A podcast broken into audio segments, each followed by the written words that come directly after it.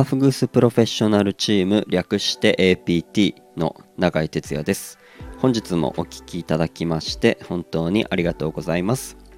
サウナ室で熱した石にアロマ水をかけて発生させた蒸気をタオルで仰いだり風を送るアーフグースというパフォーマンス、えー、熱波師と呼ばれておりますがそんな仕事をしております。この配信ではサウナアーフグースの話を自由気ままにおしゃべりしておりますのでよかったらお付き合いください。ということでえー、最近、まあ、最近とかここ数年ぐらいちょっとサウナブームみたいなのがありましてですね。あのー、それでもまだこうサウナに入ってたことないあんまりハマってない人とかまあちょっと興味あるんだけどみたいな人からよく、あのー、言われるのがですね結局あの整うって何なんだ？みたいなのにまだこうたどり着いてない人が、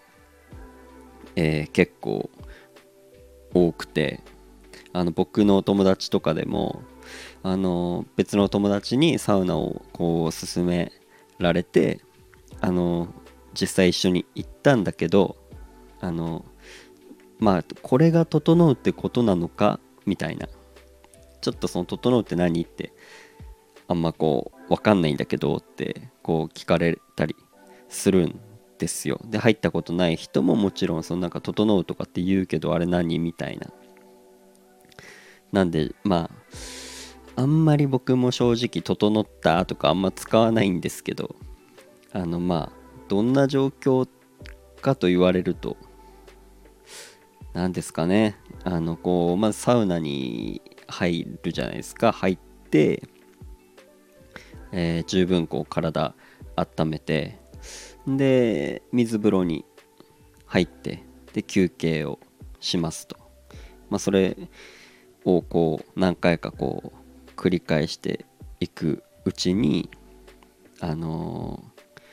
こう副交感神経とか交感神経とかあるんですけどその副交感神経がこう徐々にこうあの優位になっていくんですよね。でなんかその体はすごいリラックスしてる状態なんですけどなんかこう頭の中はこうアドレナリンが出てるというかこう温冷交代浴で、うん、実際は結構体に多分負担かかってると思うんですよ。それで結構あの交感神経がこう働いてあのアドレナリンがこう出てるような状態頭は。で体がリラックスしてるっていうこのまざっくり難しく言うと多分こういう状態。であの体と心のバランスがこう取れた整ったのをこう整ったってこう表現してるんですよね。あのうんあのうまく伝わってなかったらすいません。うん、で結構ねその整いやすい時とか整いにくい時とかってまあ誰でもあると思うんですけどなんだろう結構余計ねあのこう疲れてたりとかあのお腹こう空いてる時こう疲労してる時とかがあの結構整いやすくなるってなんか言われてるんですよね。うん、このなんかメカニズムみたいなのは僕はあんまこうはっきりはよく分かってないんですけどえ、っとねこう疲れてこう疲労してると多分こう自律神経とかがこうのあれが乱れてるとか低下してるみたいな。うん。なんかそういう時にサウナ入ってあの自律神経をこうより回復のその落差が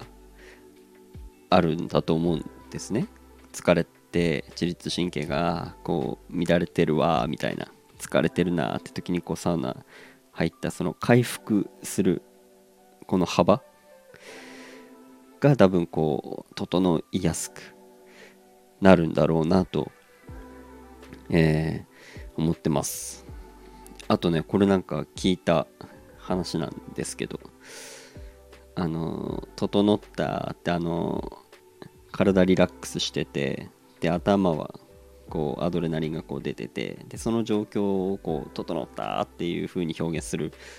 らしいんですけどその状態がでなんか2分ぐらいしか続かないらしいんですよね。あのこのアドレナリンがこう代謝されるまでの2分間って、えー、言われてるらしいです。えー、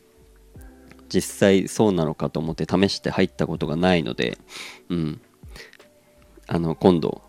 そういうのを気にして入ってみようかななんて思うんですけどなんといってもあの何も考えないで入るサウナが意外と一番気持ちいいんじゃないかなとかその整うとかっていうことをこう求めずに、うん、こう好きで入ってる、